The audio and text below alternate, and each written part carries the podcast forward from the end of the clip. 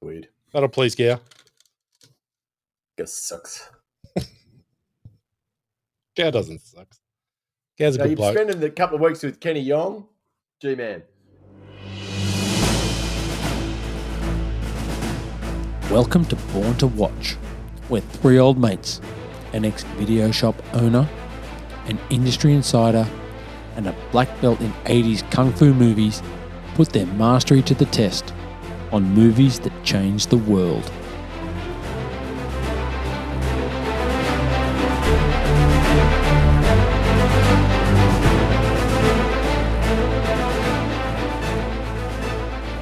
Hey there, fellow watchers. It's that time of the week again. It's Born to Watch time, and we are live from the panic room as Gow's playing with his breasts in front of me. I can't actually contain myself. Actually, took me back to that waterhole with Linda Kozlowski. Stop it, Gow, please. My name's Whitey, and I'm the host of Born to Watch, and we are a full complement today. Obviously, I've got the boob fonder opposite me, Gow. How are you, mate? Very good. Great to be back.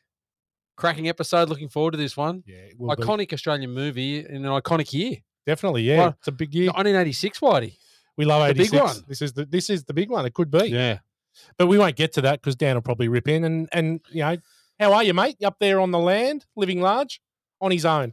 Yeah, big week on the land. Family's away again, so I've been left to my own devices. So uh, not a lot of progress in several of the chores on my chore board, but I did manage to build a few seats today.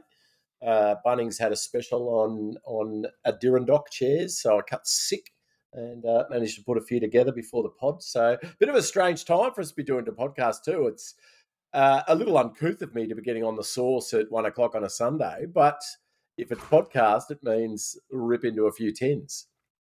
Yeah, well, it is. And look, today we continue with the Aussie feel, and we're going to chat about a movie that took the Aussie industry, the film industry, to the world in a huge way. Don't fucking don't think I don't know what you're doing when you wind up and go straight into talking about the movies either. You've been doing it for weeks and I'm fucking over it. So if I feel like gibbering about something else, I will just change the subject. Yeah, okay, flat pack Dan. Let's just fucking move on and talk about what we're here for. I couldn't give a fuck about you using some cheap freaking Allen key that Bunnings gave you to put together six dollar Arundak chairs. All right, no one cares about that. No, They it's, care it's, about- uh, it's a sustainably sourced wood. I made sure I, I did that before I bought it because Yeah, I'm sure it is. Not- Is it Jutty Wood? It's Jutty Wood. It's Jutty Jutty Wood. It's not. Yeah. It's not. It's not Balinese jutty wood. No. So, uh, but if you go up to M Head's house, he's still running hoops of Juddy wood throughout the Quality joint, wood. So It's quality wood. Oh. Well, look how long that's lasted for. Yeah. I mean, how many years ago do we bring that back? Well, that's he- sustainable wood. Well, he tried to burn it, wouldn't burn. Park Parky'd still be running his full bedroom suite with uh, with jutty Yeah, that's wood a- from well- '96. yeah, that's only because he's too tight to buy a new one. Anyway, Shit, look, shout out to Parky. Still Parky, rough. well, I'm sure he's a huge listener. Today we continue the Aussie feel, and uh, we're going to talk about a movie that really took Australian cinema to the stratosphere, and it actually could be the single best piece of tourism advertising in history. Not Mad Max. You don't think Mad Max was a good piece of tourism No. advertising? Uh, Well, no, I don't think so. I think it uh, that that probably drove people away. Different take on the outback of Australia, that one. Definitely. Yeah. Well, the one road, Anarchy Road. Yeah, that's right. that only went one way. Look, an Aussie legend had an idea that turned into a cultural phenomenon. And you weren't Aussie if you didn't see this one in the cinema coming out in 1986, which is could be our favourite year of cinema, but we'll, I'm sure we'll get to that at some just stage. Another year's our favourite year of cinema. Every freaking year from 82 to 2019 is your favourite year of cinema. But anyway, I digress. But he had no. But he look to be fair, he has said eighty six. Is the big- so we're going to get through some of these movies in a little bit, and we'll see. Fuck We'll off, just see. Daniel. You know that we love 86. Stop trying to just be divisive within the team, right? I read, Stay in your I read- lane. I did a bit of research about like good podcasts this week, and it says you've got to have a bit of conflict. We've got conflict. Don't worry So about that. I'll, I'll be we talk a lot behind your antagonist. back. We talk a lot behind your back. Nice. Uh, and look, if you didn't see this movie in the cinema, you weren't an Aussie. I actually oh, remember. Oh, oh, oh, oh, I remember where I, I saw it this uh, this time. This one. Okay, well that's coming. So you're going to Yeah. forget in the next freaking two minutes? Uh, possibly, but anyway. Okay, well we're going to run that risk. Okay, we're going to run that risk. Uh, I clearly remember seeing this for the first time in the cinema. Look, it spawned two sequels of diminishing quality, hugely diminishing quality, with the third one being just heinous. Uh, but I, I don't even- think I could tell you about the third one's quality because I don't know if I've seen. I think it. I've watched about eight minutes of it. It's Yeah. awful. Look, but even that can't take the shine off the amazing film that is Crocodile Dundee. And look, here's the trailer.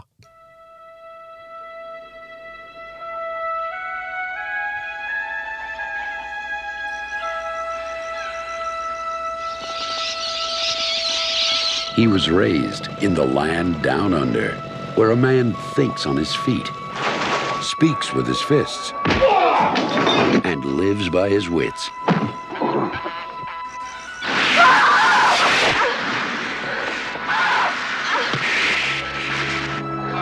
Two beers, all right? One for me, one for me mate. A legendary figure about to encounter a world more treacherous than any he has ever known.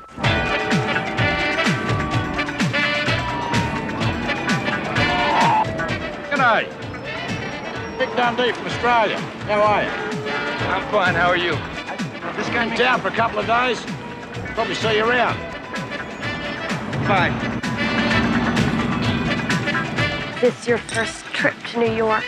First trip anywhere. Well, we might just have to give you one for free. Yeah. One what? How are you finding New York? A Bit of a lunatic, Solomon. That's why I love it, because I fit right in. G'day. Hello. Sorry. G'day. Look.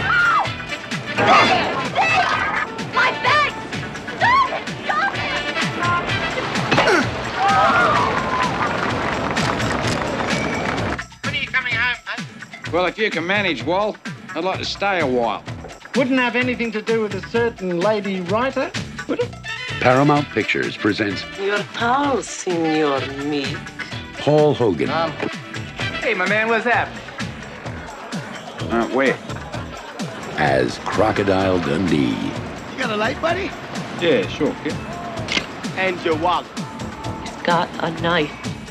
That's not a knife. That's a knife. Crocodile Dundee.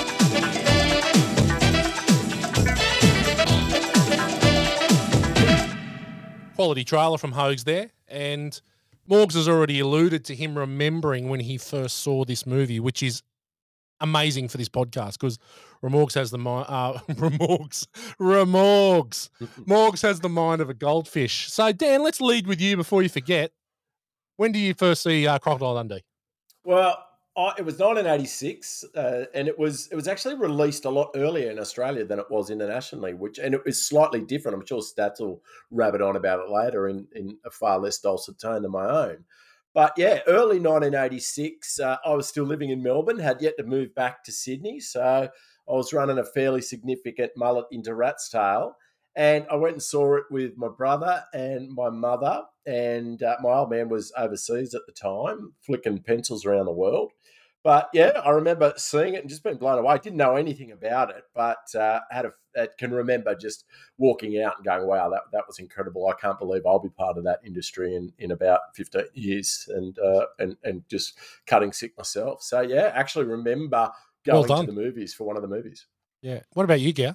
I can't remember where I saw this. Definitely in the cinema, but I can't remember. Yeah. Look, I, I It remember- definitely wasn't in Melbourne. no, no. Heaven forbid. Definitely wasn't in Fitzroy Twin Cinemas. No. Right. Fitzroy wouldn't have had a twin cinema. It would have been one cinema. Right. Uh, look, I, I saw this at Hoyt's Warringah Mall. No, Uh. Yeah, Hoyt's Warringah Mall. It was Hoyt's twin back then. And I distinctly remember, it came out in 86, and I just, and this probably started my love affair with the movie Aliens. There was a wall display, which was like a frame behind glass, and it was the poster of Aliens, and it was Ripley's Reeboks, actual, the I actual. Reeboks Mm, were yeah, in the display. Yeah. And I, even to this day, I remember clearly walking past and going, "Fuck, I want to see that movie." And yeah, we'll talk. I'm sure we, well, we will cover aliens, and I've got a lot of stories about aliens, about where my love affair started with that. Did, but did Johnny Bull say much about the aliens special screening he had the other week? With, yeah, he uh, loved it. He put he, Yeah. yeah, he, he put some stuff up on Facebook about it. Took a lot of Yeah, I photos. saw that. Yeah. They, Yeah. they, they actually burnt the print uh, and Oh, had to that's right. they had to restart and start again. Michael Biehn was there, so they did a question and answer with Michael Biehn, which was amazing. Who we're we're hoping to get on the pod through uh, through Dan's contacts.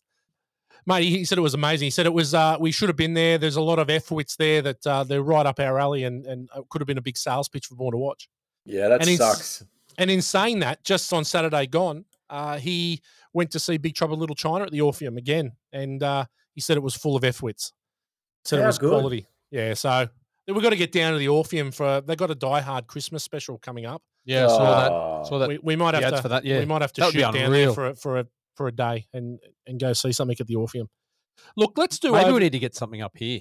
well, I think that I think that's what that's what we're building to. I think Yeah. We're going to have Born to Watch cinema, retro cinema, and and we'll be able to get all the F wits, all seven of them.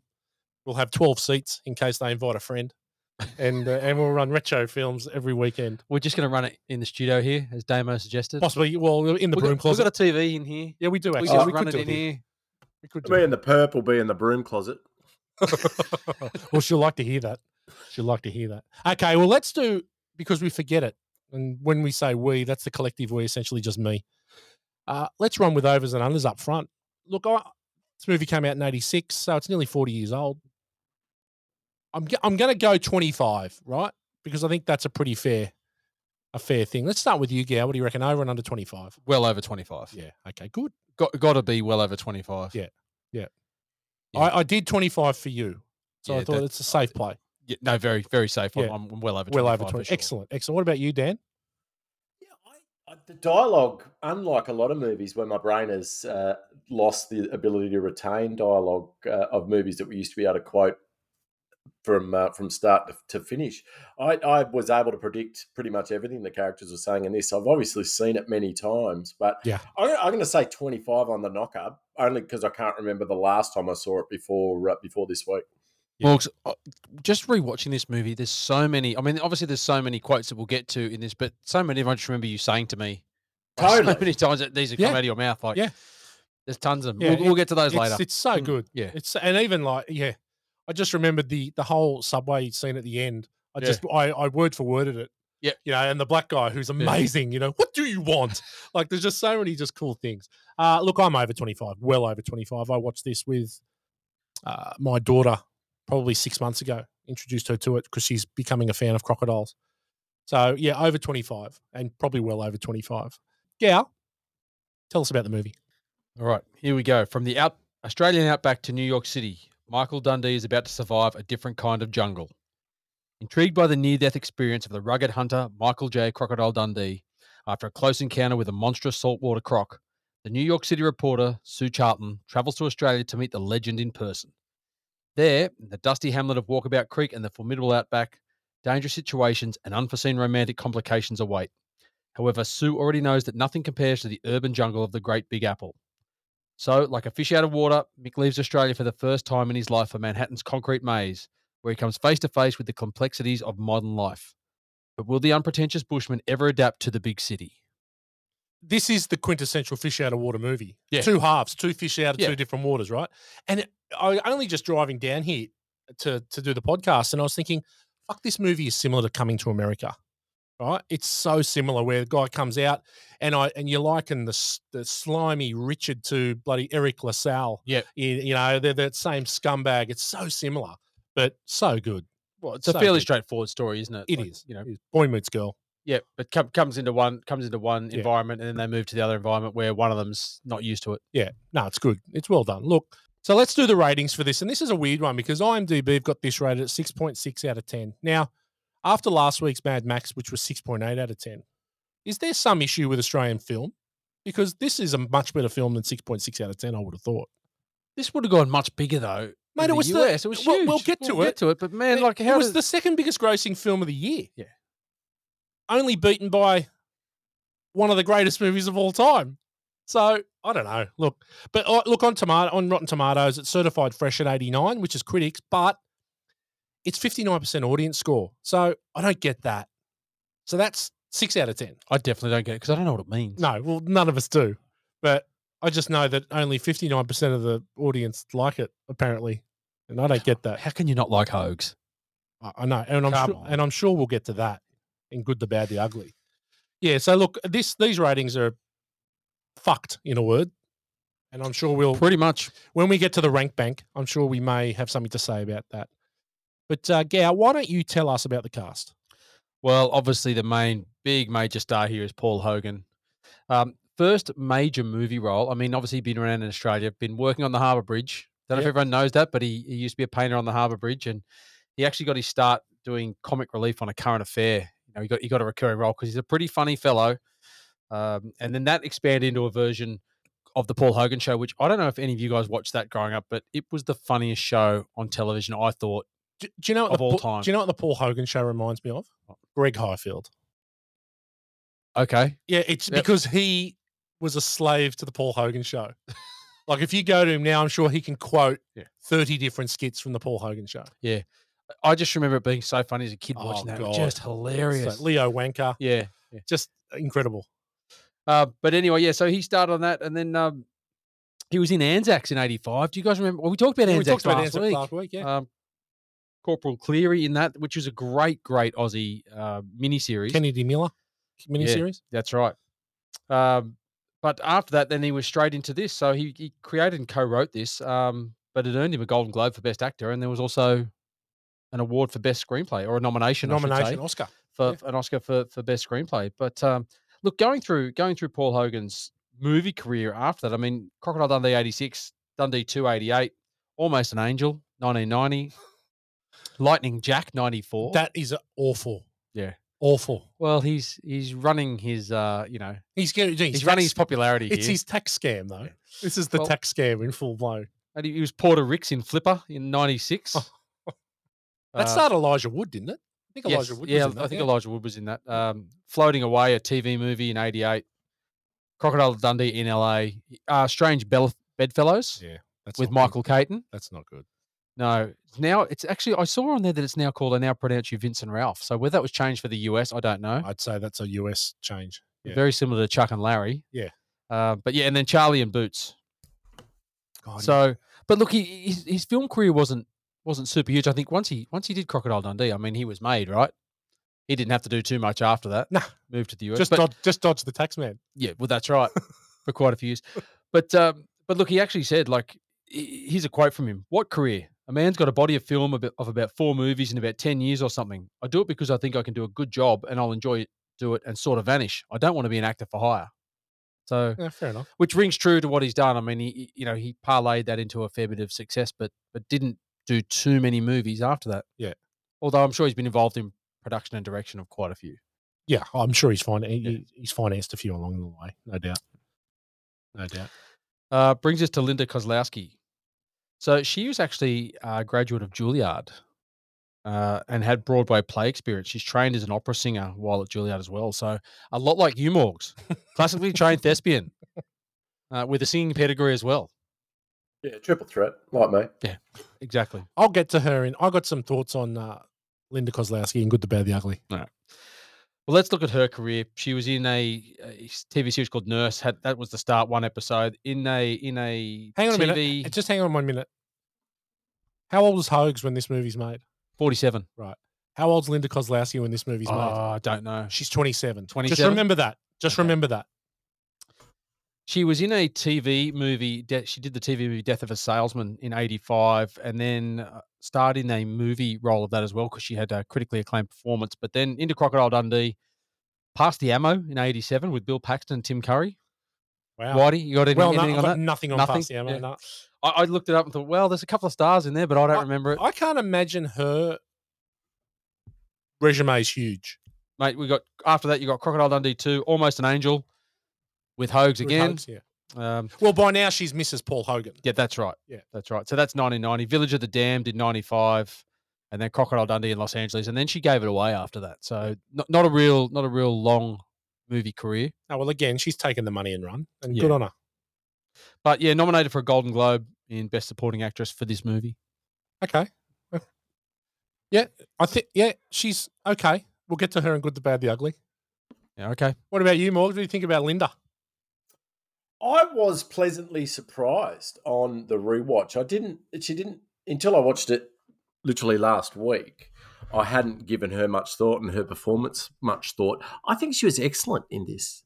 I thought she did really well. I think that will probably be controversial with a lot of F wits, but I thought she was perfectly cast and I thought she did a great job. And I think that I never felt like she wasn't right for the character. So no, I I, I have a refreshed opinion of Linda Kozlowski because unfortunately I think I was a bit tainted by the rest of her IMDb filmography, like Yeah. just mentioned, because she Yeah. didn't do do much other than when Hogs cast her in one of her movies. But as uh, as playing across from Hogs in this, I thought she was excellent. I really enjoyed what she did with the part and with the character, with not a lot. I mean, there's, there's not a huge plot to this film. It's it's kind of a comedy, romance, action, and film across genre. Everything tourism ad for Australia.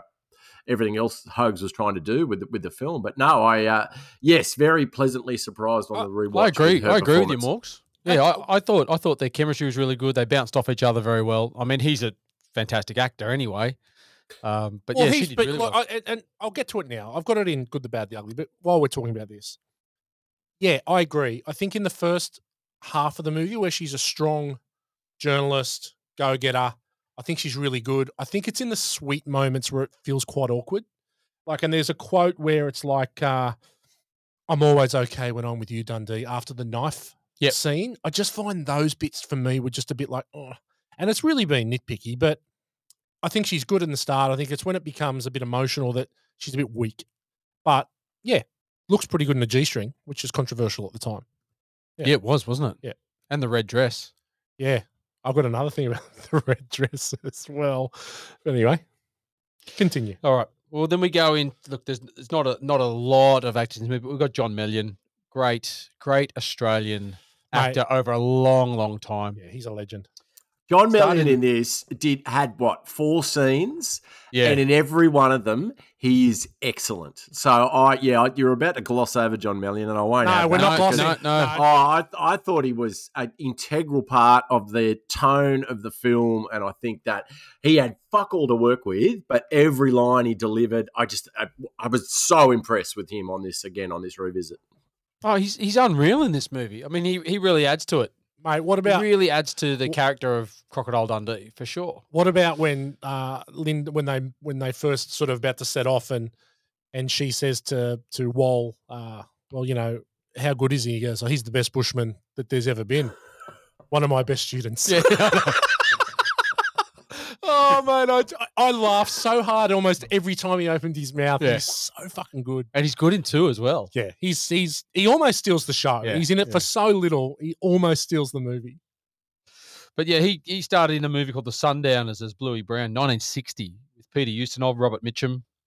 Um, Wow. mate, he was Nimble Norris in a couple of episodes of Skippy.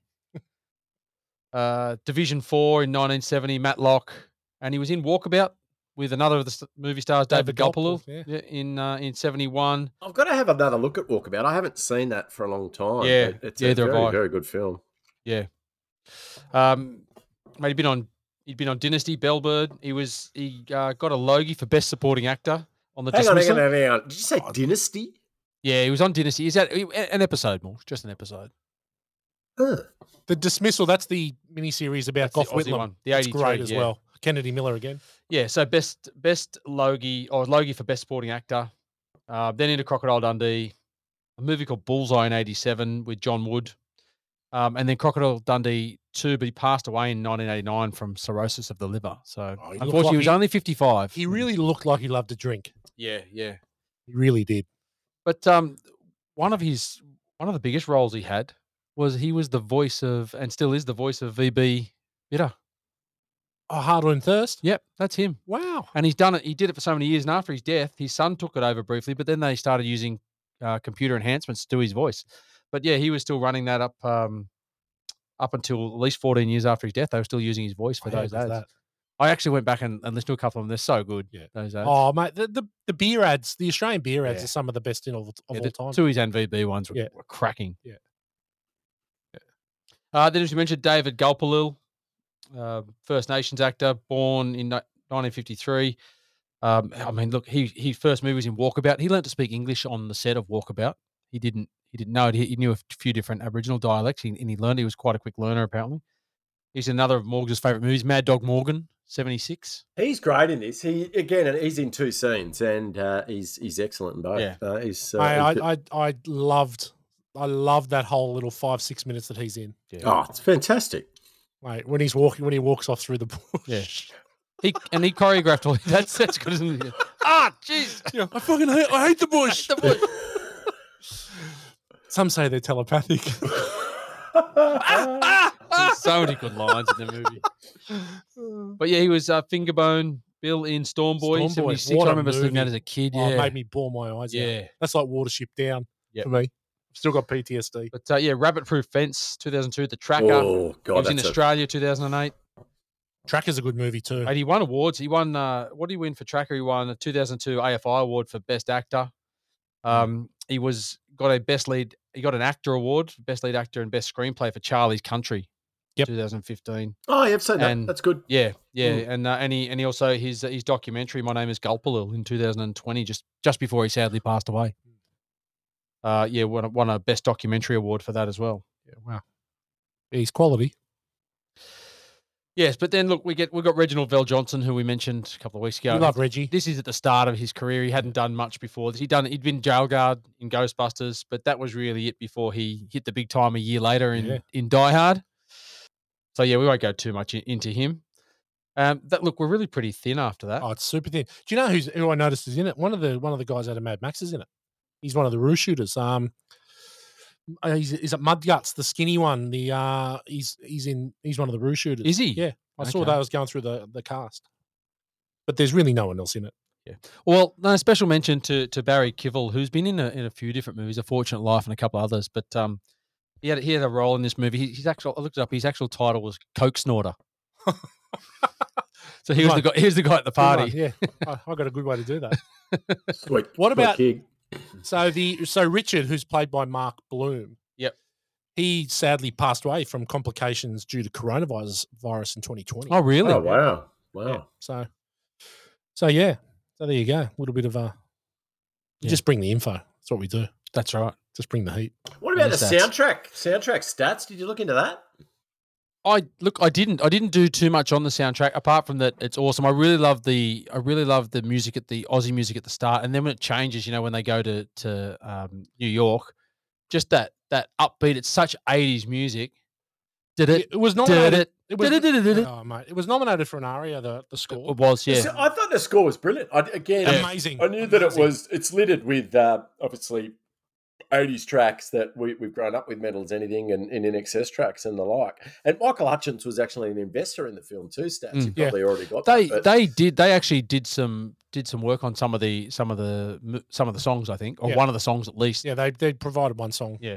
But the Well, they- score, I thought the score. Oh, was, the score is excellent. epic. Really, really Score, good. it's it's so iconically Australian. Yeah. yeah. It's yeah, it's brilliant. Oh, I just, I've I just that love in- that contrast. Yeah, when it because it is Yeah. Australia, and when they go to the states, we said it's just it's just it reminds me of the Golden Child or something like that. Like just that music. It's Yeah. su- it's such that time, the mid '80s. How good's the Just mentals? perfect. The mentals just popping Yeah. up in the party. Yeah, good. Yeah, great. But look, this movie, as Whitey alluded to before, was the second biggest movie of '86, a gross of 328.2 million, with a domestic box office of 175 million on an 8.8 million dollar Aussie budget. Crazy. It's incredible. So just amazing. So it actually remains the most commercially successful Australian film ever made. We know it was crowdfunded. This movie. yeah, It's yeah, yeah. Essentially crowdfunded. Well, they put it out there. Yeah, him and him and Strop, Yeah. John Cornell and, Yeah. and Peter Faiman. I think they, you know, the usual suspects that invested with Hogs. Yeah. put it out there yeah, they to you know, it. to get some money. But um, it's still the most one of the most successful non-Hollywood films of all time. Yeah. Just puts it in perspective. It's a cracker. But let's look at some other. Do you want to look, at some others now? Please.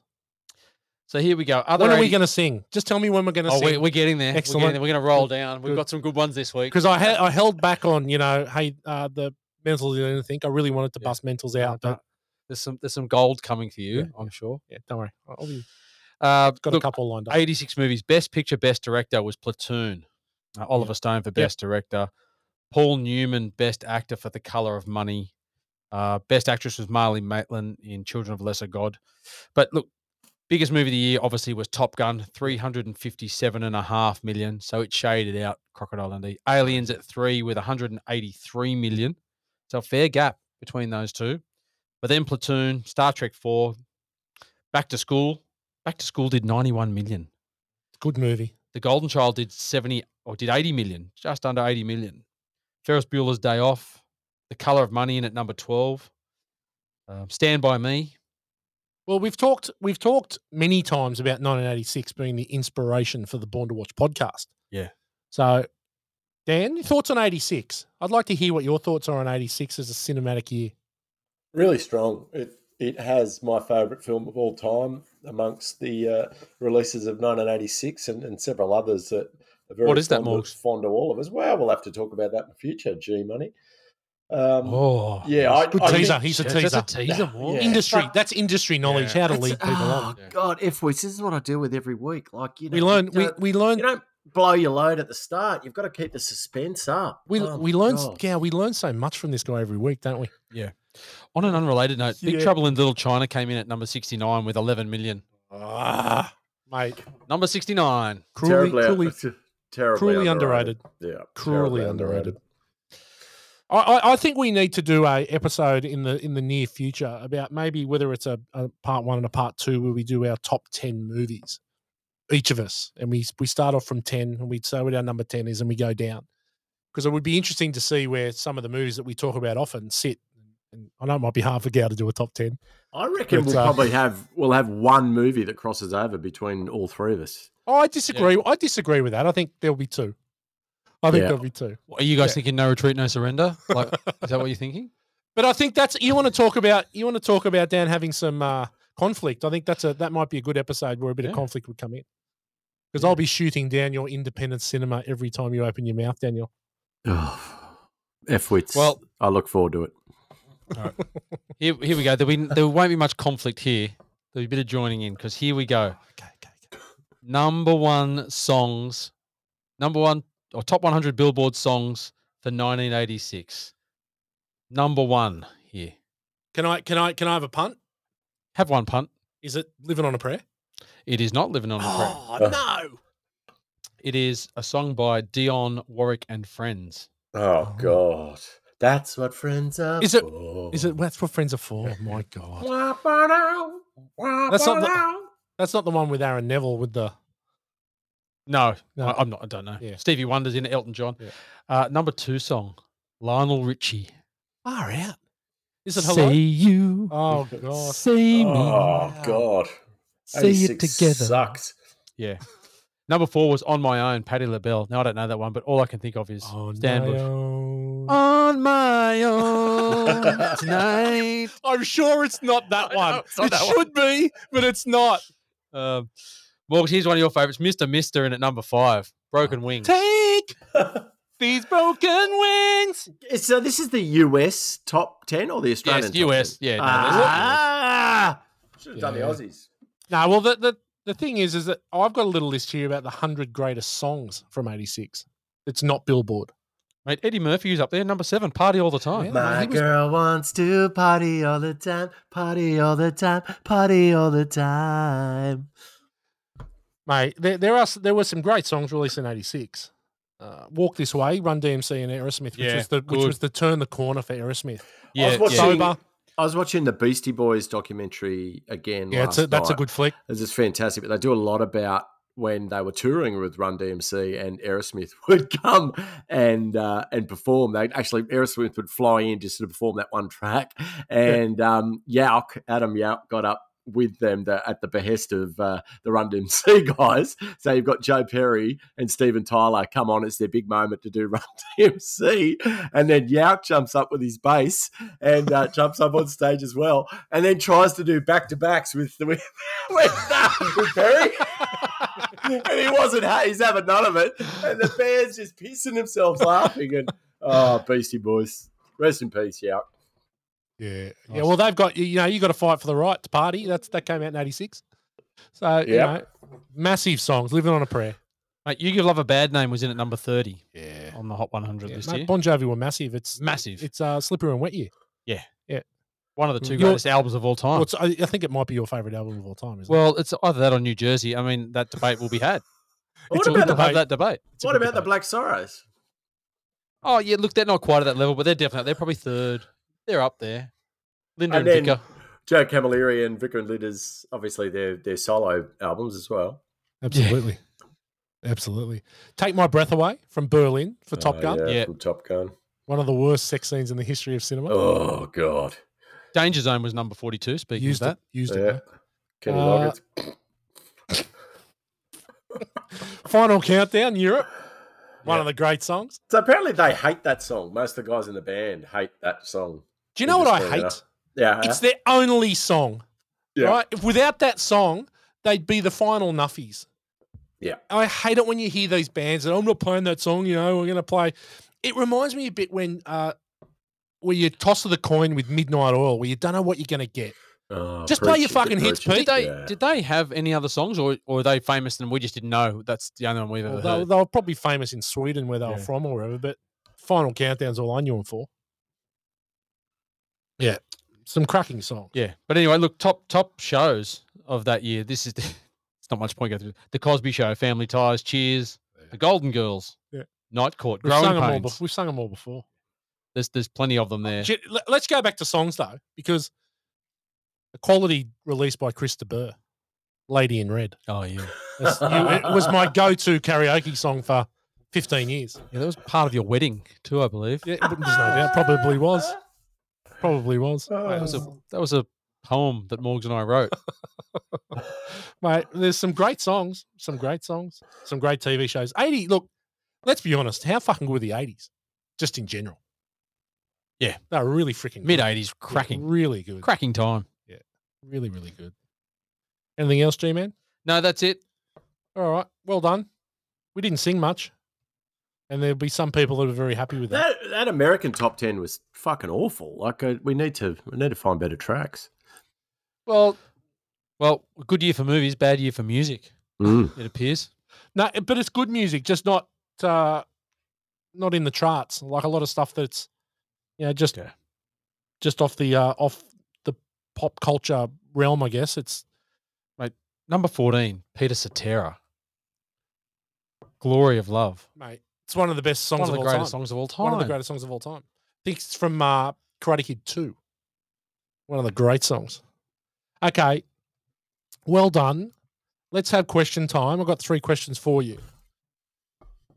Is this the quintessential Australian movie? Now, Australian movies have a habit of dealing essentially with subcultures. Now, there are movies like, say, like Puberty Blues, which would discuss surfing culture. We had Mad Max, which discusses bikie and road culture. We seem to do subgenres really, really well. Is this a, qui- the quintessential Aussie movie? What are your thoughts? No thoughts? Daniel, anything? He's asleep. Look, okay, yeah, look, I think it is the quintessential movie. So Hogs had, Hogs had already gone out and done his, you know, throw another shrimp on the Barbie ads. Yes. And you know he was selling selling Australia to the states. This is this is the next step in that, I guess. Like you know, taking that laconic Australian humour, which he had in spades, all the way over there, and and it obviously resonated with everybody. Yeah. you know what a what a fun what a fun place, and you know different country that we are. You know we were at the time, Absolutely. but Well, uh, the world was a quintessential lot Aussie bigger. movie. World was a lot bigger too. So this was Americans didn't Yeah. know a thing about Australia, and That's uh, right. Hogs and, and Strop were very strategic in that. They knew that Yeah. if they served them up a helping of uh, of the, the mythology of the the Aussie outback and the uh, the, the character like Hogs and all the freaks at the Walkabout pub, then I think that it was just super smart. They just that they were onto a winner, and that, that's why they couldn't get any funding from the studios. But they knew if they put the cash together, this was a no brainer. Yeah. No, it was. But the quintessential look, I, the castle's up there for me. Yeah. Castle's, Again, castle's unreal. again, like subgenre. Yep. Bogan Australia. Yeah. It's it's so it's like yeah, I agree. It's it's this is great. It and it brought so much to Australia. This movie, but you're right. It probably isn't the best, but look, But what? But what else is there? I mean, it's got to be. I mean, it's it's right up mean there. What do you It's the mean greatest- best though? The- Well, I the- don't know. I'm just like it is. Is it? Uh, is it the most? Is it the most? Does it? Does it explain Australia in the best way? I guess. Does it? no, God no. Show us in the no exactly. But when you think of Australian film, do you think of Crocodile Dundee? Is this the movie that springs to mind first? I think it would for a lot of people, hundred percent. Uh, it, I, no, it's, a, it's. I think it's too narrow a, uh, a view. Like, yeah, it's for for international audiences. They would say Crocodile Dundee, but if you're saying Yeah. does this reflect Australians on on film, then of course not. Yeah, well, that's a whole other discussion. Hmm. Definitely. All right. Is Mick the most likable guy in all of cinema? He's, He's- a bit of a, he's a bit of a dick at the start. So he's obviously we as Australians can see through that bravado at the start and the misogyny and all the shit that he goes on with and just think, okay, we know he's he's taking the piss the whole time and he's he's obviously a good bloke. But if you were watching it with fresh eyes, like he does carry on a bit at the start. And um, well, it was funny. I was watching it with Megan, and the the scene, and, and I'll probably get we'll get to it in good, the bad, the ugly, but the scene where they first they have the first night, and then they wake up, and then she decides, well, you know, she's just going to go off on her own, mm, and he's because he's being a chauvinist. And let, let's be fucking honest, she ain't going off on her own, and this isn't about women can't do it. She's a reporter from New York who doesn't have any idea and she thinks she can just walk off and do it. let's just taking the women's lib movement a little too far. And sure, he's been a dick then, but there's no way that happens. I mean, Of course not. You guys, Nobody's gonna walk you, off, If you, like- if yeah, you no guys one- were none of us would writing the, if you two were writing the story, like you could not go off. Like Mick would. Obviously, I'm from the land, so I'd be quite adept out there. But you Oh, guys, you guys would be just as screwed, and, and you have penises. So no, I agree. That was probably her. Her mock indignation was probably overwrought a little in that particular scene. But yeah, he does set it up. He, he certainly Yeah. got a lot of chauvinist crap going on. That and, and but if you look at it, like there's no real arc for his character. That's the only sort of minor bit that I guess that is um, that that's carved cut from uh, those rough edges cut from his character when he goes to New York, and he's actually a, a really likable bloke. He's uh, and everyone who comes across his path obviously enjoys hanging out with him. So he had to have some sort of uh, change for character, and that that's probably the best best example of it. But yeah, it's Yeah. there's definitely some dickish moments that we forgive because we know that he's got a heart of gold. Yeah, for sure. Okay. What's the go with public engagement? I said exactly. We What watched it last is night. The go Is with that- that. Is that So- a Hol- is that a Hollywood trope, or is that? Do you guys know of anyone Is- that's actually done that? But is it is it an American thing? I don't Like, know. Well, people do, you- it at baseball games and things like that, I guess. But, do they like? I- Like, is it a? Have you ever been anywhere where you've seen a public Oh, no, never seen it. and go? Uh, no, no, I don't know. Maybe so- it's a no, American thing. Well, we talked about this last night because I said exactly that when we watched it. Our whole family watched Yeah. it. And I said to Chrissy, What's the go with that?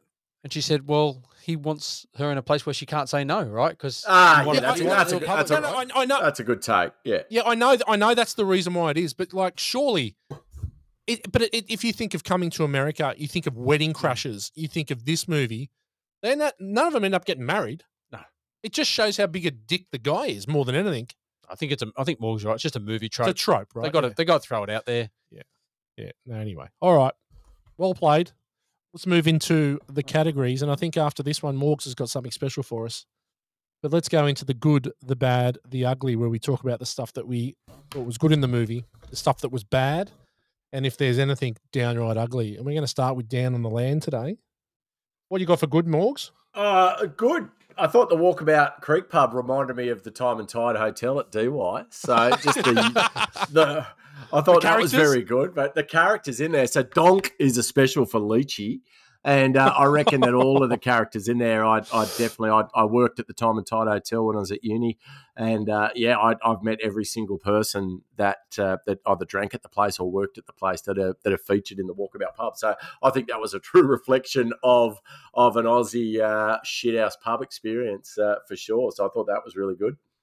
Um, I, I love the fact that this was crowdfunded. I love the fact that Mick, uh, that, um, that that sorry, Hogs and and Strop uh, backed themselves and just knew they were on a winner. It was just such a no brainer, great idea. They were just going to strategically sell this um, this mythology of, of Australia to the American audience, and and they just brained it. And they didn't. They, they, he did it specifically. And again, you'll probably have more info on it, but did it specifically for the US, but it blew up all over the world. So I, I think that that's great. Um, but yeah, they're, they're my my two real favourites uh, about this movie. I, agree, Morgs. That, and we sort of touched on it earlier that you know they brought that quintessential Aussie, you know, at the time, larrikinism and you know the way our country's portrayed to the US, and then and you're right, it just went went huge. And the idea he got, you know, from a- from a guy that had had you know had some sort of um, adventure like that, and he just ran with that and went like this whole fish out of water thing, and Yeah. that's how the idea came to him, and he, and he ran with that. And I think that's, I mean, it comes across so well. I mean, it's a, it's a it's a good lighthearted movie for everyone. Yeah, for sure. Yeah, everybody can watch it, and you, and you can clever still get the laughs out of it. Yeah, That's it. But there's, I think you, you mentioned the fish out of water, which is is, is great and is overused, obviously, as a Hmm. uh, a device in cinema. But the to have the contrast between Mick as a fish out of water and Sue as a fish out of water, I Yes, thought was was awesome. Like it was just, it's really cleverly written, and I think really speaks of Hogs just knocking out weekly television for a dozen years prior to this. Like they've just well, they've had to but yeah, they needed to get a laugh within within 20 seconds of Hogs featuring on with all the skits that he's done. I think he just Yeah. had the most amazing uh, apprenticeship with with comedy writing that But his- it but- just but his- culminated yeah. in this. But I think that his talent and his charisma, like it just shines through. I mean, he's he's always had that. He's always had that that humor in him and that larrikinism, and it just that just shines through so well. I mean, this is the perfect vehicle for him. You know, that- Absolutely. I try- it, it all goes back to his show. Yeah, That's it. No, I I, I thought I looked, looked at this critically again when when I watched it. I couldn't I couldn't pull apart any of his performance. I think it was subtle, No. if anything. Very didn't- subtle. yeah, Very subtle. didn't didn't overact uh, at all. He de- he delivered his lines perfectly. His, his comic timing is impeccable, obviously. But yeah, there was no part where I thought, no, he, he's over his head here. He's uh, he, he can't carry a movie. He was fantastic. Yeah. But anything else, Gal? no, that's it. Okay, look, I've got a couple things. Uh, you touched on it. Feel good movie. I just found myself smiling uncontrollably Yeah. through the whole movie. It's 90 still it's still funny to this day, It's even still if you've seen it twenty five times. It's still funny. Some of those lines, I'm laughing before they come out For last sure, night, and for I'm going to the boys. Listen to this. Wait for this. Yeah, Wait for this. yeah. Like, 95 minutes. Again, perfect runtime for this Yep. movie. Does not need Ah, to be. It was Does- not a thing. Nothing you would take Yeah. out. No, Nothing. there is nothing. It is the perfect runtime. There's nothing at all. It's just so well done. Uh, I think the that initial shot, I still remember this to the day where the helicopter comes out of the mountain. yeah, Fuck, that's clever. Yeah, you don't awesome. even see it, and next thing it's just there. Really, really good. I love Mick's entrance into the pub. yeah. that's quite funny. Sets Brilliant. the the scene about knife, com- the knife About- coming flying in, and So, uh, but it's showing us who he is, his assumed persona. Yeah. Right. Which I thought, and then he just grabs her and goes for the dance. But this is the thing about John Meillon that you don't like. Just even his facial when he sees the knife come in and she she recoils back, Yeah. and you see him go, "Oh, Yeah. no, here, we go. Not again. And you know, Yeah. and, it's, and it's just he's so good, like just under, Yeah. underrated with that. Like he just Yeah. sets that scene so well. Mick in general. So shaving with the knife. Yeah. So shaving, and then she comes mm. around getting the knife out and shaving with the knife. Obviously looking at the, The watch. watch, Yeah. It's 20 past two. Yeah. Like it's so freaking simple, but Yeah. so good. Right. But I think I, i- in rewatching it again, I think the, the whole bit where they first camp and it's the kangaroo shooters. Yeah. They wake up and it's the kangaroo shooters. And she goes, Well, are you going to do anything? He goes, Well, it's not illegal. And then she sort of looks at him. He goes, "Ah, fuck, here we go." So he goes off, and next thing they go, he goes, "I'm going to go take a piss," and he's there, and he goes, "Shh, give me the spotlight, give me the spotlight," and he goes, "Shine it here. There's a big bugger in the trees." Look at And this he's like, big cheeky he goes, bugger. he's like, "Look at this cheeky bugger," and then the guy from behind goes, "It's got a gun."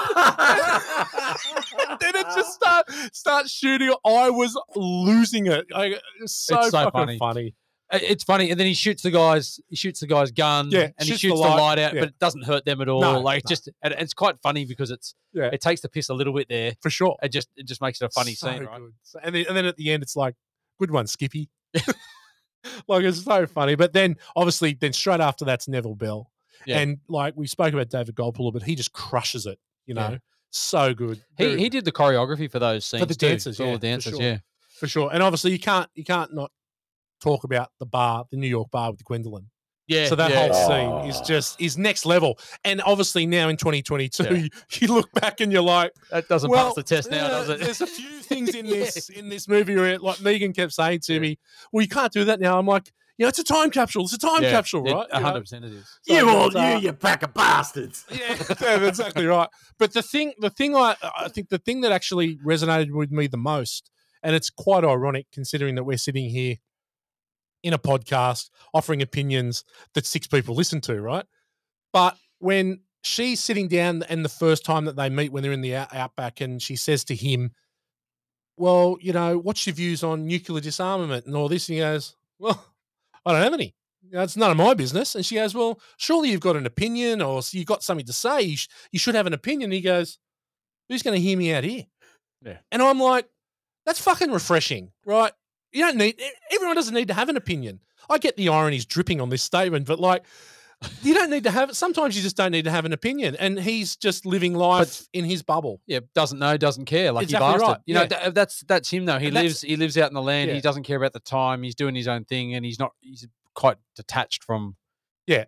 city life and For you know, sure. and and and issues and things like that. He's just sure. just running his own race. Yeah. And we spoke about the score, which is next level. Yeah. I love it. Uh, it's so good. So just Australian. Yeah.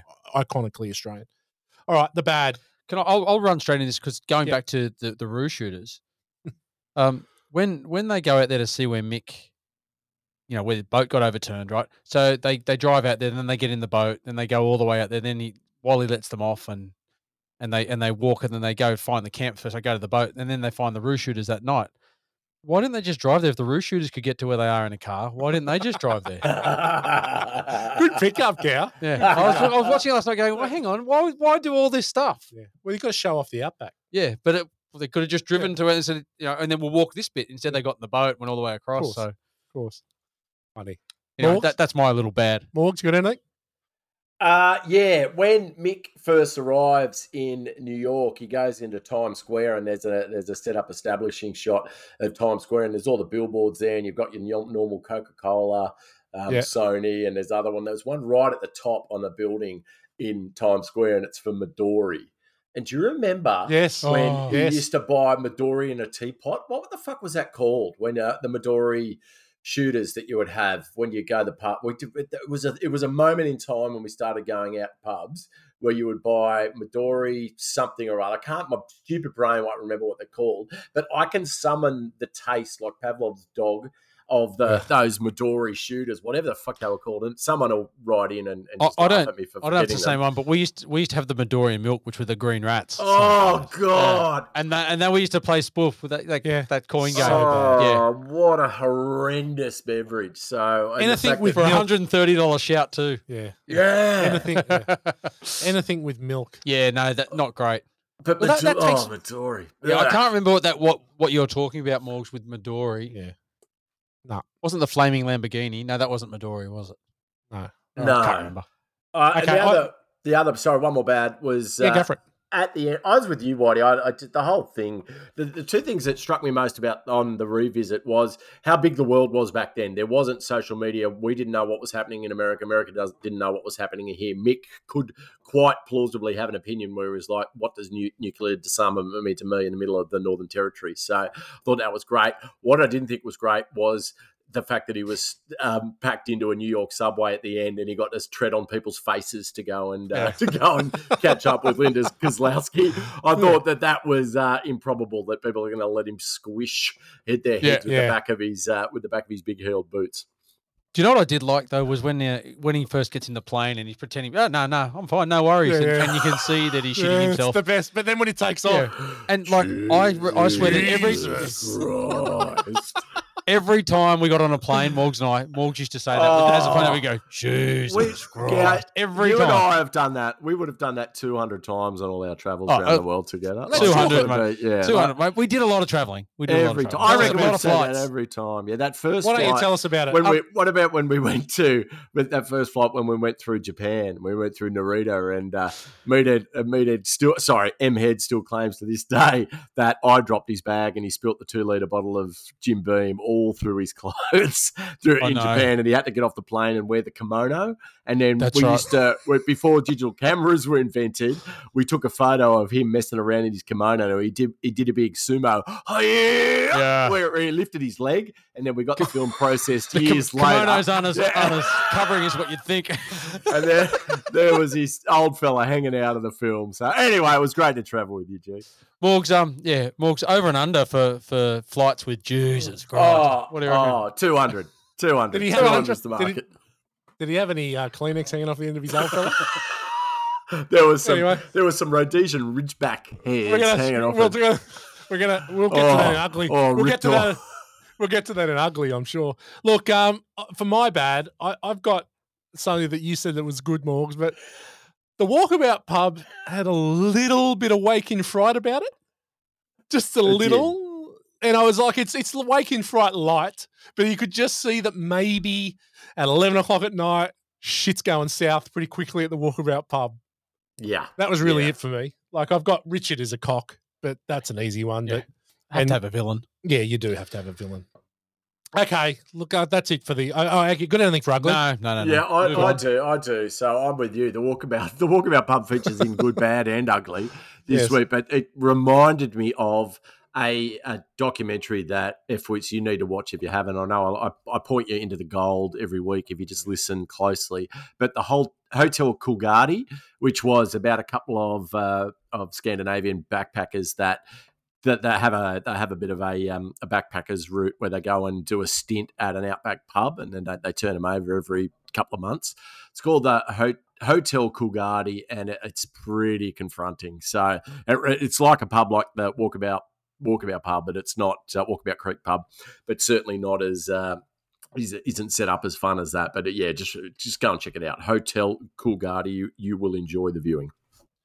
Fair enough. Well done. Okay. Well, I've got nothing for ugly, and I think you've got something that you want to lead in here, Dan. Oh yeah, I thought I was, you know, I, I was sitting around. I was listening to that podcast about how to be better at podcasts, and it said that you just you need to do more categories. So I've got six more categories that we're going to do after good, the bad, and the ugly, and they're just really quick answers. So I'll explain them this week, but from from now from this week on, we'll just do them in rapid fire succession. So the first one is that's not a knife, which is uh, the scene from the movie or or or dialogue from the movie that's crossed over into pop culture. So it's very easy with this one because it's that's not a knife from Crocodile Dundee. Uh, so we won't need a riff on that. The next one's Hey Derek, Spreckensy Dick, which is the biggest uh, cockhead character in the film. So who do you think that was? Richard. She's not going to marry Richard. Yeah. Has gotta be Richard. Agreed. Uh, she not marry Richard.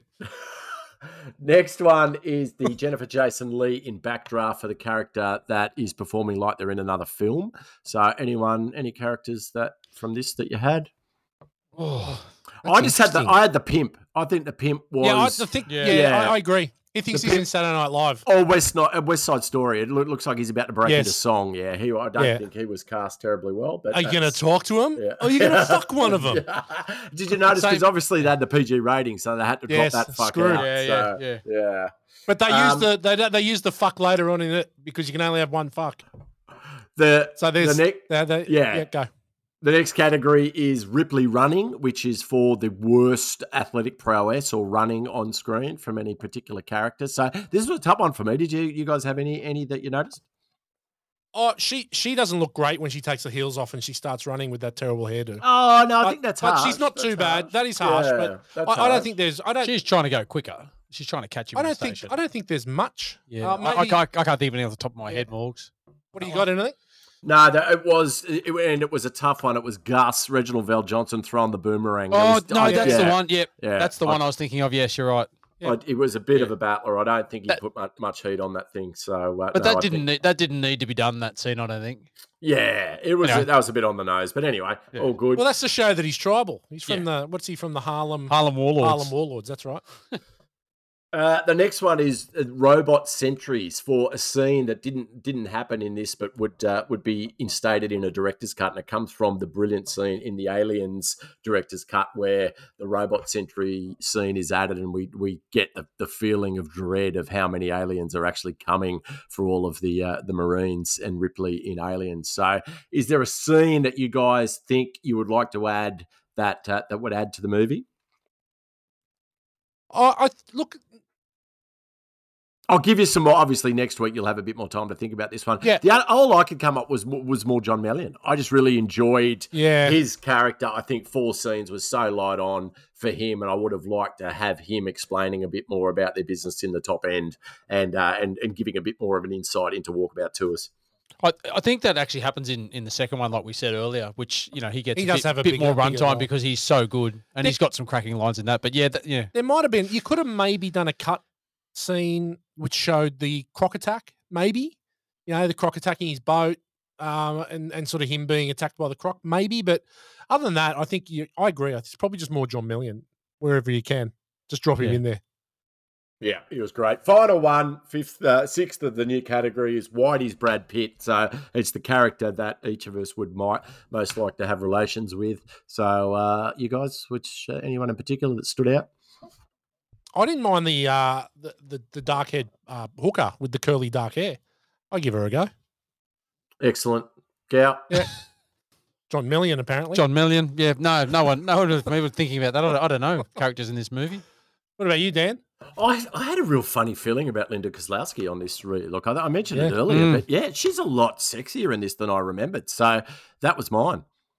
Well, the the G string is like era inappropriate. 80, Yeah, 85? yeah. Like, they weren't a big thing then.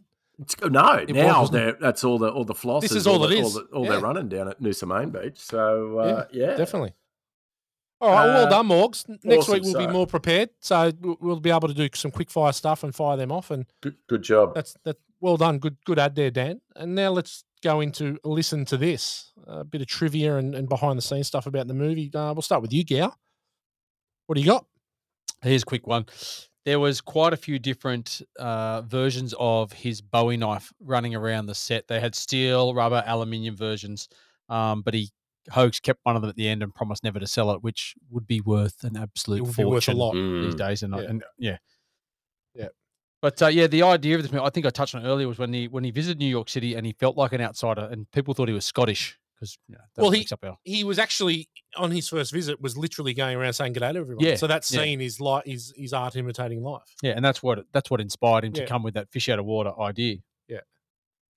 Uh, what about you, Dan? Anything?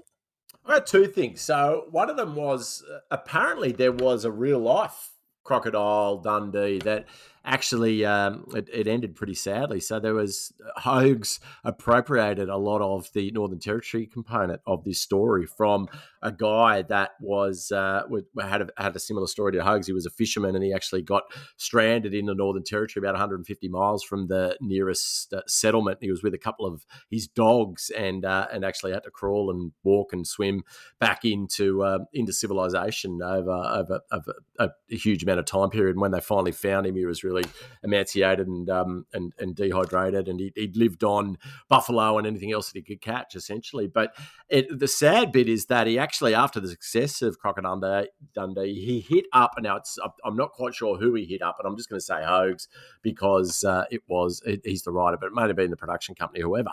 But said, hey, look, you've done really well out of my story. How about you flick me some freight because uh, this is essentially my story you're telling on screen, and they tell him to fuck off.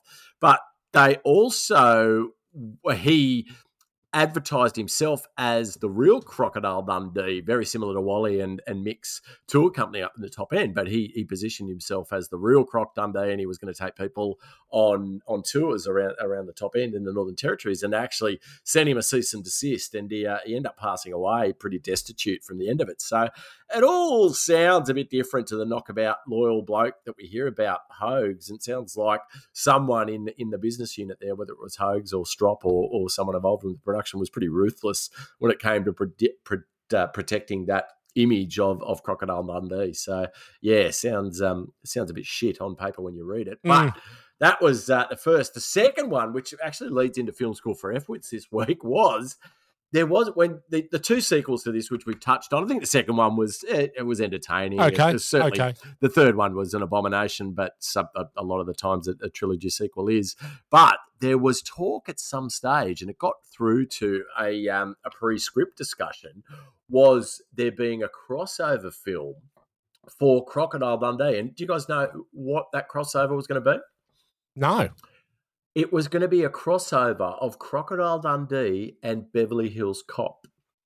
So Mick Dundee and Eddie Murphy would cross paths and get into fucking adventures, a bit like me and Gow traveling around the world, which I thought sounded fucking awesome. So uh, unfortunately, it never got off the ground, and, and Hogs is about 100 and Eddie's about 89 at the moment. So I don't think it's ever going to happen. But it did get me thinking. And, and this week in Film School for F-Wits, we're going to look at uh, some crossover films that did end up on screen and and some that uh, that never made it but were rumored. So yeah, there we go.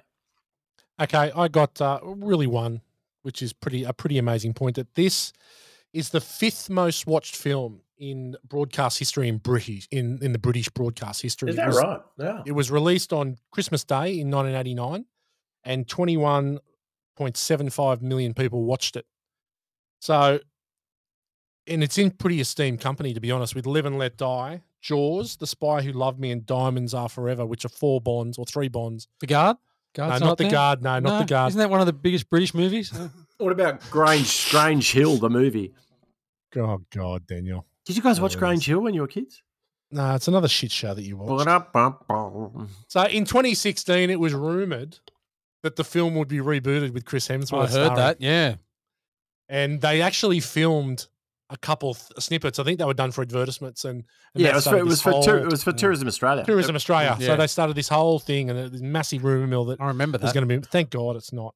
Thank God it hasn't. It was very well done as a as a uh, a piece of marketing. It was actually excellent. They broadcast it during the Super Bowl, so they put some Yeah. wedge behind Yeah. it. So, But- so what was what was nice to see was that this one wasn't overdubbed with American accents like Mad Max was. But in saying that, they did have to put quotes around the word crocodile so that the American market wouldn't think the guy was an actual crocodile. Yeah. you know, I, I- and I heard that as well, but I don't think that the average cinema goer is smart enough to make that distinction. Oh, there's there's quotations around that, so it's not a crocodile movie. Yeah, good point. I think it was fraught with danger calling it a crocodile movie for that very reason. Yeah. Yeah. All right. Okay. Well, anyone got anything else? No. No, we're all good. Okay. One degree with Kurt Russell was nigh on impossible. Did anyone have a look? Because I couldn't find anything. One degree of Kurt Russell. I'm going to come back to that. Oh.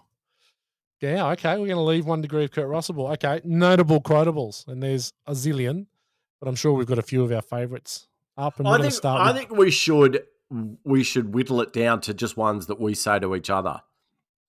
okay. Yeah, sure. So there's many. Uh, Yeah. Gal, you want to you want to start? What are some of the favourites that you and I have thrown at the three of us over over the years? One of the one of the ones I really like that makes me laugh, and I don't know how much we say it to each other. We, pro- we probably do, but um, it's when he's got the water buffalo and he honks the horn at it, and it just is moving. He goes, "Get out of the way, dopey!" That's your dad. That's your dad. It's true. That's an owl. Get out of the way, dopey. He was big on dopey. Yeah, yeah. How It's just funny so is that? maybe that's why I like because it's Yeah. so quintessentially It's so, Aussie. it's so. It's such an Yeah, Aussie thing. yeah. Get out of the way, dopey. So I read I read a bit about that particular scene, and they had to dope up the water buffalo so that Mick could Yes. do Yeah, his uh, his, his hang looser. But the thing just sat in the track anyway, and there was no way around it on Well, either uh, side. that's What- the other thing. What was the go? I've, I've got I've got that later on. And it's like, what's the point? Where yeah, did he go? You made it lie down, and now we can't get around it. yeah. yeah. Well done, Um, Mick. One of the good ones is uh is hasn't he got any mates? well, well nah. Back, back in Walkabout Creek, if you've got a problem, you tell Wally. Wally tells everyone in town, brings it out in the open. No longer a problem. No more problem.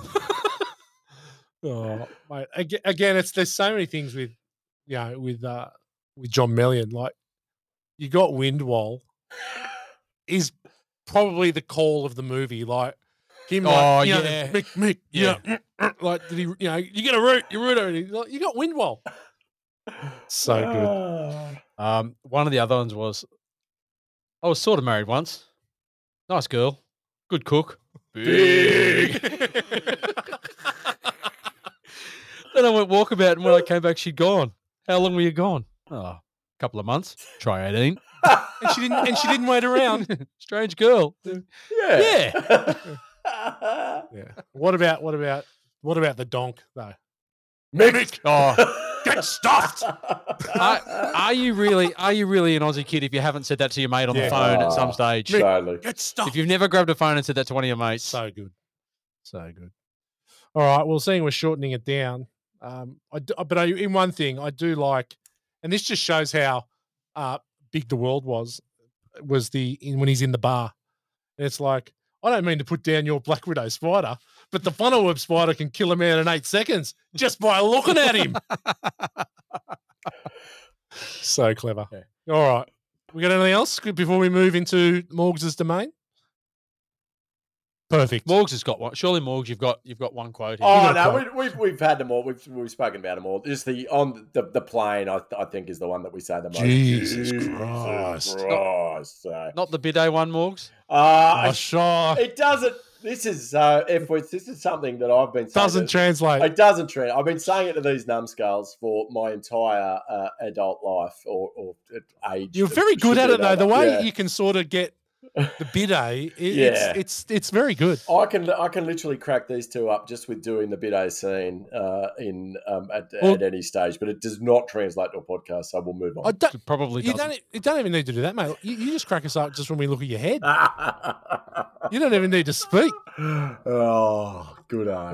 right, it's time for film school for F-wits. Dan, take it away. fellow F-wits. So th- this week, uh, School for F-wits is inspired by that little tidbit of information I dropped before that it was rumored to be a crossover film that would have Mick Dundee meet Axel Foley in a in a combo, which I just thought sounded so funny. Like on the, if you think it, I think it would be tough to convince. Eddie Murphy's team that it was a good idea, but if it actually got to become a film, I think it could be piss funny. But uh, it, it it certainly would feel like a bit of a one trick pony. It, would have to blend some elements of Crocodile Dundee 2, where Mick gets involved with the uh, the drug smugglers. So there's a bit more action, which is probably not right for Mick's reasonably uh, shallow characterization. So yeah, okay. So it, it doesn't sound too great. It probably would suck, but it just got me thinking: what would uh, what are some of the crossovers that have uh, have occurred, and and and some that have been rumored? And uh, I just thought we'd riff on it for a second, but film crossovers have been a thing ever since pretty much since film was uh, film film was created back in the early uh, the, the late 19th and early 20th century so it was mostly monster picks where it was a real big thing so you would have a frankenstein film and you would have a godzilla film and then suddenly you'd have a frank Frankenstein meets Godzilla film, so it was very common to to bring in uh, a, um, uh, a a in the horror franchise to to bring in an adversary that had had done well in, in their own standalone pick and then bring it in so that they mashed them up and and, and hopefully doubled their money. But of I guess more contemporary stuff, it, it does does occur a little probably more often than you've you've noticed. But one of the the big proponents or proud proponents of it is Quentin Tarantino. So his universe where he creates in between all his films are uh, it's, it's his own universe he creates and and he has items and uh, and and themes and characters that do exist throughout all of his, his films. But one that um, that is actually uh, one Quentin Tarantino film and one not Quentin Tarantino film that shares with it's actually a Steven Soderbergh film is Jackie Brown. The, the Quentin film and Out of Sight, which is the Soderbergh film. So they actually have uh, a uh, an ATF agent that um, that appears in both films, and it's because Elmore Leonard. Uh, both those films are derived from Elmore Leonard novels. So it's interesting that they're able to go between studios and between directors. It's and- Michael and- Keaton's character. Isn't that's right. That's right. Yeah. So he he appears in both, which uh, really interesting. But uh, staying with Tarantino, so obviously him and uh, Robert Rodriguez did the the Grindhouse film, films uh, films a few years back and, and shared some characters throughout.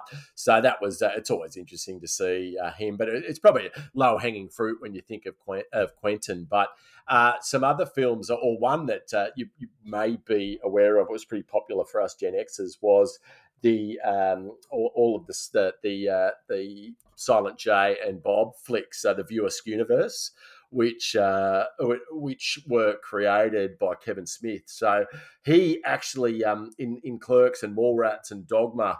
He actually puts them all together in uh, in one of his final films, so that they uh, all of the characters come together, and, uh, and and I guess it's a lot easier too when it's one auteur that has put together these films. So, but definitely uh, all all of uh, all of the characters do meet up in uh, in in Kevin Smith's film, and uh, and certainly Dogma I didn't like so much, and Clerks is up to Clerks three or something at the moment. So I think it's uh, he's definitely Terrible. wrung a bit too much out of that. But M, M. Night Shyamalan also does it a bit too, where Unbreakable and Split, uh, the characters actually meet up in, in Glass, which is uh, another one of his films. So definitely uh, it's been done. Ralph Breaks the Internet. So the animated film is pretty funny in that it brings a lot of cartoon characters uh, into the mix and a pretty deep dive into the princess characters that. Uh, that that happened. So yeah, look, it, it, it is reasonably um, reasonably common. A couple of really bad examples. Uh, that unfortunately, Alien versus Predator was uh, was the zenith of uh, of when the Alien franchise just shat the bed completely. So. Um, it was actually a series that Alien versus Predator, so multiple films. Did you do any business out of those out at the uh, out at the shop, Whitey? Nah, they were not very well received. They're not great movies. The No. first one isn't bad. It's just, yeah. They're the just- second one's heinous. just- I never bothered watching those. No, they're, they're just uh, they're just unnecessary. I'm like you. I've seen the first one. It was it was Yeah. pretty shit. Um, But uh, definitely an example of, of when you've got two sets of IP mashed together to try and pull from uh, the audiences of both, but probably alienated the audience of both, which was uh, which which is a shame. But Whitey, some of your favourites, I guess the um, the most common proponent of it has been the MC universe, and they've played the long game with it as well. So they've really set up little bits of uh, little tidbits in a lot of these these Marvel movies over the years that have culminated in uh, Avengers Endgame, which br- brought multiple franchises together from the MCU Marvel universe and uh, and had them crossing over and and crossing over seamlessly too, which takes a little bit of pre work too with uh, with setting up a lot of the uh, the, the in, in previous films, setting it up so that it, it's not too clunky when all of the characters come together. So it's definitely um, definitely one that uh, that is a good example, I guess, of a, a more recent crossover of film. But some of the more quirky ones that didn't get off the ground. Do you remember the Clive Barker films with um, Hellraiser with the, with the Pinhead Yeah. character? So there was Yeah. a lot of talk about Pinhead meeting uh, Michael Myers. And, and having some horror crossovers. So that was always rumored, never got off the ground, but got to a stage where they were actually had got Clive Barker on to direct and, and there was a script. So it, uh, it only fell over really at um, at the final hurdle. And and horror is definitely a, a genre that lends itself to to pitting the baddies against each other. There was a Jason versus Michael Myers versus the um uh what's the character from Evil Dead? I can't think of Bruce Campbell's character, Ash. name, but Ash, yeah, versus Ash. So uh Freddy versus Jason. Sorry, it was Freddy versus Jason versus Ash. Freddy versus Jason. yeah yeah. was was was one that came together. But there was also a talk of a uh, Seth. Um, who's the who's the which Seth? Seth Rogen? it? No, no, it's No, not the, the uh, bad guy. Oh um, no, I'm sorry, I'm getting my Seth right. Jonah Hill is who I meant. Twenty One Jump Street. So there was talk of a crossover between Twenty One Jump Street and Men in Black. And oh, Really? yeah. So I I think that for people that like those movies, it probably could have worked because I guess they're both comedies. Um, but yeah, not something that I would have would have hurried to uh, to see. But is there anything you guys, Is there any crossover films where you think that the casts would uh, would mesh together well that uh, you can think off the top of your head? I don't know about that. I was just thinking, was there was there a Godzilla versus King Kong? Oh yeah, that's Yeah, uh, yeah. a Yeah. lot Kong of versus those, a lot of those monster movies from the uh, from the early early twentieth century ended up mashed up together and doing quite Yeah. well in those grindhouse cinemas and uh, and and the flick of the weeks for sure. So in the fifties Oh. especially, that was uh, that was super popular. Uh, They're not they're not movies, but I tell you who did the the crossovers really freaking well, which was Hanna Barbera cartoons. So like you'd have Jabberjaw and Josie and the Pussycats. Yeah, Or you'd have, Absolutely. or then or then you'd have Scooby-Doo cartoons. Scooby Doo and Batman. and the Harlem Globetrotters. You'd have the Harlem Globetrotters and Scooby Doo. Like they just crushed it. They were so how, good at doing. how did the Flintstones meet the Jetsons? Yeah. That well, and this is it. You know, like it. Um, that wouldn't be a bad movie. Flintstones versus. no, there Flintstones is there's an the episode Jetsons. where the Flintstones meet the Jetsons. It's a real Oh, thing. right. Yeah, How yeah, the okay. fuck did that it. happen? And why aren't we Mm. flying flying cars to this day? Yeah. Well done, Jetsons, Yeah. you bullshit Yeah. artists. Yeah, yeah. But yeah, I think the cartoons did it really, really well. They used to the, Scooby Doo were the masters of it. Every yeah. they'd have a They'd always have guests. So- Phyllis Diller was Yeah, always on there. Kiss, they had you Yeah. know they had heaps of them. It was they were great. So T- Used to love TV, there was all, there was a lot of X Files was going to do it with picket fences. I don't know if you guys watched picket fences back in the day. It seems like something that might have been on at your house, Gal. Was Tom Skerritt in that? yeah, he was. Well Tom Skerritt was in yeah. Picket Fences. Yeah. Yeah. So there was uh, they, they got to a stage where they'd actually written the scripts for that, and there was going to be an X Files and Pickett's Picket Fences crossover, but it didn't happen. But they ended up doing the episodes of each anyway, but just took out the references to X Files and Picket Fences and did them as two separate separate episodes on each on Picket Fences and X Files. Do do you know? It's funny that you mention this because I'm just going to show how appalling I can be. Is that I was watching some Murder She Wrote this week. Oh, right? R.I.P. Angela Lansbury. Yeah, absolutely. And it was probably just because of that, and not because I love it.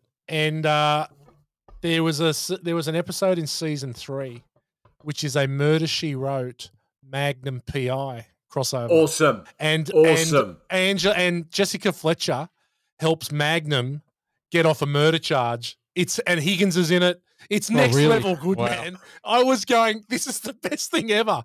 So yeah, it's, uh, crossover can work. It definitely can work. Yeah, it was. I mean, Wayne's World had um, had Robert Patrick from Terminator turn up, and so look, it's not. It's it's it's more common than you think. Um, but yeah, Yeah. some of the some of the more fanciful suggestions that sitting around in a production meeting with some execs that I've sat in on and, and laughed at myself is uh, definitely guy. definitely amusing. So anyway, F wits. That's it. Crossover Well done. films this week. We grow smarter listening to Born to Watch. So if you just want to fast forward to F wits film school for F wits each week, it's probably not a bad idea. Which is what Daniel does when he does the re-listen. Is it? Uh, is Did it you say fast? Did you say Morgs? Did you say fast forward through film school for F? No, two. So, True, sorry, true, sorry, I got I got that wrong, mate. Sorry. There's actually a piece you can get a Google Chrome extension that you can just plug in my name when you listen to the podcast, and it just deletes these two gibberers, and you just listen to me. So I've tried it out, and it works great. I'll tell you what, it'd be quiet for a lot of the fucking podcast though. There's a lot of All lot you'd of- hear, There's a all, beer all you would hear, all you would hear is beer opening, keyboard tapping, eating, and a muffled burping and farting. That's all you would hear for an hour and twenty minutes. That's good entertainment. Yeah. Yeah. All right. So we're we're giving Stan Bush kick-ass credit song a wide berth again. This week it will be back for sure in next week's episode. So we're going to move into star of the show. We're going to start with you, Gal. Hit me. Hogs. Yeah. Hogs just is unbelievably good. We talked about it for his his charisma, his timing, his you know the comedy that he's blessed with. And, you know this is the perfect vehicle for him, and it always was. So you Yeah. know, definitely Hogs for me. Okay. What about you, Dan? I'm going to go Linda Kozlowski just because on this recent revisit I was very impressed with uh, with her performance. So With it's, her G string. it's Linda for me. Yeah, she. I don't know. I'm getting I'm getting on a bit, but she was. Yeah, she looked good. I'm going to go with Hogs, although, you know, Linda's G string is a very close second. And it was, you know, John, Hogs, John Meillon's going to be I, I, I could- around about the, there, but the star move of the show is when Hogue says, "Let me help you with the scratch," and she just moves on to all fours. And he's like. "No, I'm into this." this and then, then poor old Nev ruins it for Yeah. him. Is that what you were doing? is that what you were doing? Is that what you're doing? Helping, uh, you know, rendering rendering first first aid. uh, but no, it is Hogue, star of the show. That's an easy one for me. Uh, look, this was a great rewatch. I really enjoyed this, I, and I have seen it a lot. But I'll revisit this again. I'm going to watch this again with with Isabel. I think she'd really enjoy it. She, I don't know whether she made it through it all the way the first time, but definitely we'll be rewatching again with her. So look, Crocodile Dundee. If you haven't seen it for a while, get on it. It's really good fun. Uh, now it's the rank bank, and maybe we will be able to correct some of this pathetic ranking that's gone on on IMDb and on Rotten Tomatoes. And look, this one was a bit difficult to come up with with what we were going to rate it as, but I've given a crack. So I've got a few here. So we've got gun toting kangaroos. We've got medium rare goannas. We've got hypnotized buffaloes. We've got awkward public engagement announcements. We've got era inappropriate G strings. We've got 20 year age gaps. And that's obviously between Hogs and Linda. We've got huge hunting knives. And then the final one is bidets. so what do you think? A Few to pick from there. What's your favourite there, Dan? I I quite sorry, I quite like the, the the Bowie knife because it's so iconic in the, The movie, knife, and yeah. it's and it's what he carries around with him at all times. Oh, You know, no, I think well, I think more Rambo when I think that knife. I think it, he got market corrected, unfortunately, by um. Yeah, by, I think he did. Rambo. Uh, I think it's bit A's for me, just because again, that's just made me laugh for, for going on thirty five years. yeah, I, look, and I and that's why it was last because I I quite I'm fond of bidets. Let's bidets. do bidets. I quite liked era inappropriate G strings. But I'll Good- go also, also good, also good. Okay, but we'll go with bidets. So we're going to start with Dan on the land today. And out of five, Dan, how many bidets are you giving Crocodile Dundee? You know, I, you you touched on it earlier, and you're really shit at holding your cards close to your chest. But I agree with you wholeheartedly this week. I, the nostalgia bomb that went off at my house last night when I was watching this film, I had a smile on my face the entire time. I was picking up on things I hadn't noticed, like the score, which I think was excellent, and just the the pacing. I thought that there was no dead weight in the film at all. It was nothing but an enjoyable experience for me, and just brought, brought back a lot of really happy memories of, of, watching that film. And it, just when the world was bigger, like it just when Australia was so far removed from the rest of the world, there wasn't any social media like all you fuckwits like that social media shit. And uh, find us it on was, TikTok. Find us on, yeah, and check us out on MySpace. And I just think that it was just a, it, it was just a, a really nice trip down, um, and and definitely it, it, it, made me think about how much time has passed uh, between then and now and how different it is now. But I, I just think it was excellent. I'm going to give it four bidays. Um, I think it was uh, was a really important movie for for filmmakers, a really smart movie for the producers and the screenwriters, and uh, deserve it of its Academy Award nomination for screenplay for Hogs. And uh, I think yeah, just a culmination of his amazing abilities the honed over years and years and years of Australian television just to create a great iconic character and a subtle a subtle performance by Hogs and uh, and just a cast that was excellent. So yeah, four bidets for me. Very good. Well, that sum up was about as long as the movie, Morgs. Morgs. Morgs just got all these words out in the rank bank. Um, I will. I look. I totally agree with you, Morgs. Um, you've said it all there. It's it's a great movie it's a great vehicle for him, it, and it was you know it's it's as watchable to this day as it always has been. So I'm going to give it four as well. Wow, this week's going to be really really easy because I'm giving it four as well, and I'd already typed that in to my spreadsheet. So yeah, as a as a four bidays, where does Crocodile Dundee sit in the pantheon of Born to Watch films? Okay, that's going to put Crocodile Dundee into equal 13th spot. Am I have I got that right there? It's yep. right up there with Beverly Hills Cop and above Commando. Equal so, 12th. Equal 12th. Equal 12, sorry. So Commando in at 3.94 elaborate European flat tops. And then we've got Crocodile Dundee and Beverly Hills Cop on four. Yeah, and also Step Brothers on four. Oh, Step Brothers on four as well. Yeah, yeah, there we go. Right below Wolf of Wall Street at 4.08 lemons. I reckon we're pretty bloody good at this because I, I would say that's perfect placement for that film. That yeah. seems in yeah. very good company there of uh, of films we've enjoyed equally. So yeah, I couldn't agree with me more. Yeah, well done, well done, Dan. Look again, you've you've you've crushed it. Appreciate the input. But uh, so four there, so it sits right in the middle, right in the middle, which is where I think it deserves to be. Okay, so what are we watching? Uh, gentlemen. Gal, you got anything Ooh. that uh, you've been into this week? I know yeah. I, I, can probably say what it's going to be, but yeah, I just finished Better Call Saul. Really slow, slow burning uh, series that, but uh, well worth a watch. I had to ring Morgs after it and really and have a yeah have a review of the ending. But uh, yeah, loved loved the whole show. Just the character arc there of Saul I have not watched McGill. one minute yeah, of Better no, Call Saul. Fantastic, you got to do that. Yeah. And then uh, watching how I'm watching. I'm trying to catch up on House of the Dragon. It hasn't hasn't enthralled me. Watched the first few episodes. I'm I'm at the last couple now, so I'm just trying to get through that as well. Yeah, perfect. What about you, Dan? Um, Once Upon a Time in Hollywood, I watched again this week. So I reckon I watch that a couple of times a year. So that'll, yeah, uh, I'm sure good. that'll. Uh, we haven't hit any Tarantino films yet, but yeah, that was great. But other than that, not a lot. TV's a bit lax for me at the moment. I haven't. None of the more recent series have engaged me. You can you can stick the new Game of Thrones right up your schlacker. And, mm. uh, and and certainly Lord of the Rings that you and Damo have described it as, as expensive shite. So yeah, if anyone's got any suggestions, feel free to reach out to me. Uh, Morgs at myspace. myspace.getfucked. Um, I'll check it out. uh, well, I went to the movies this weekend with Belle and she wanted to go and see Black Adam, which is the latest DC restarting the DC universe, trying to combat what Marvel are doing, starring The Rock. Black Adam. Black Adam. Right, okay. Black Adam. So, the Rock one, in yeah. Starring The Rock, Dwayne The Rock Johnson. Didn't and, it have the biggest? Oh, it's the biggest opening, or maybe it's his biggest opening movie ever. Yeah, look, something like that. I don't, I don't know how it is. It's not great. Okay. Uh, it's it's okay. It's not great though. She loved it, which was great, but she's eight. So yep. you got to take that with a grain of salt. My son actually saw it the weekend before and fell asleep in it, which Mm. is saying something possibly. Uh, he may have been hungover. I don't know. But Black Adam is wait until it is released on a streaming service. Don't spend the money. It's, it's, it's Uh, only reasonable. I might go a step further and never watch it in Yeah. the term of my natural Yeah, life.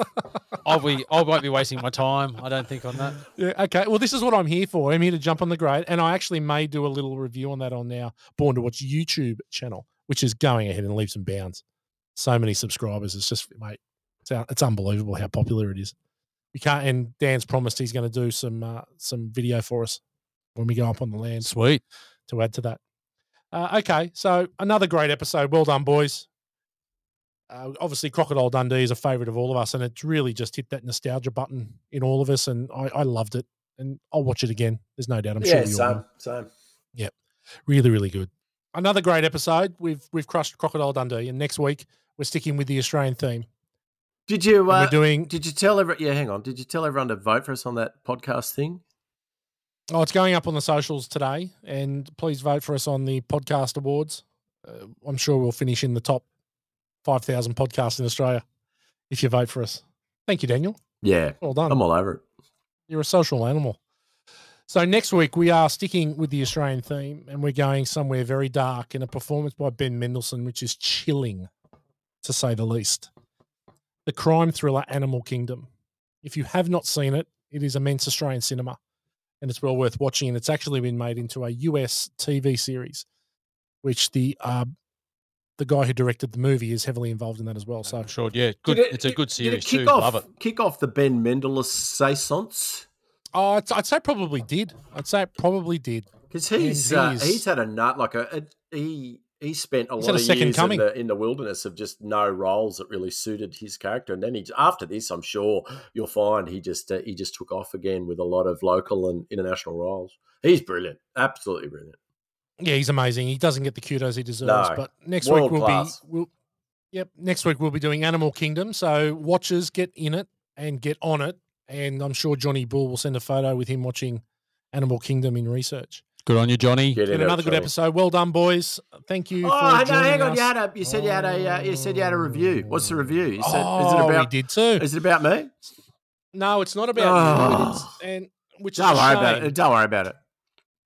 No, we'll do this because we've been reached out by another podcast, uh, and they hooked us, hit us up on uh, Instagram, and it was uh, very exciting that the boys from Smoke and Mirrors, who are down in uh, Sydney, have contacted us about. Ugh. Yeah, I know. Please, so, so, so 2012, and they they hit us up about our podcast on the raid and uh, said, "Love the episode, fellas," which is funny because you guys weren't on that one.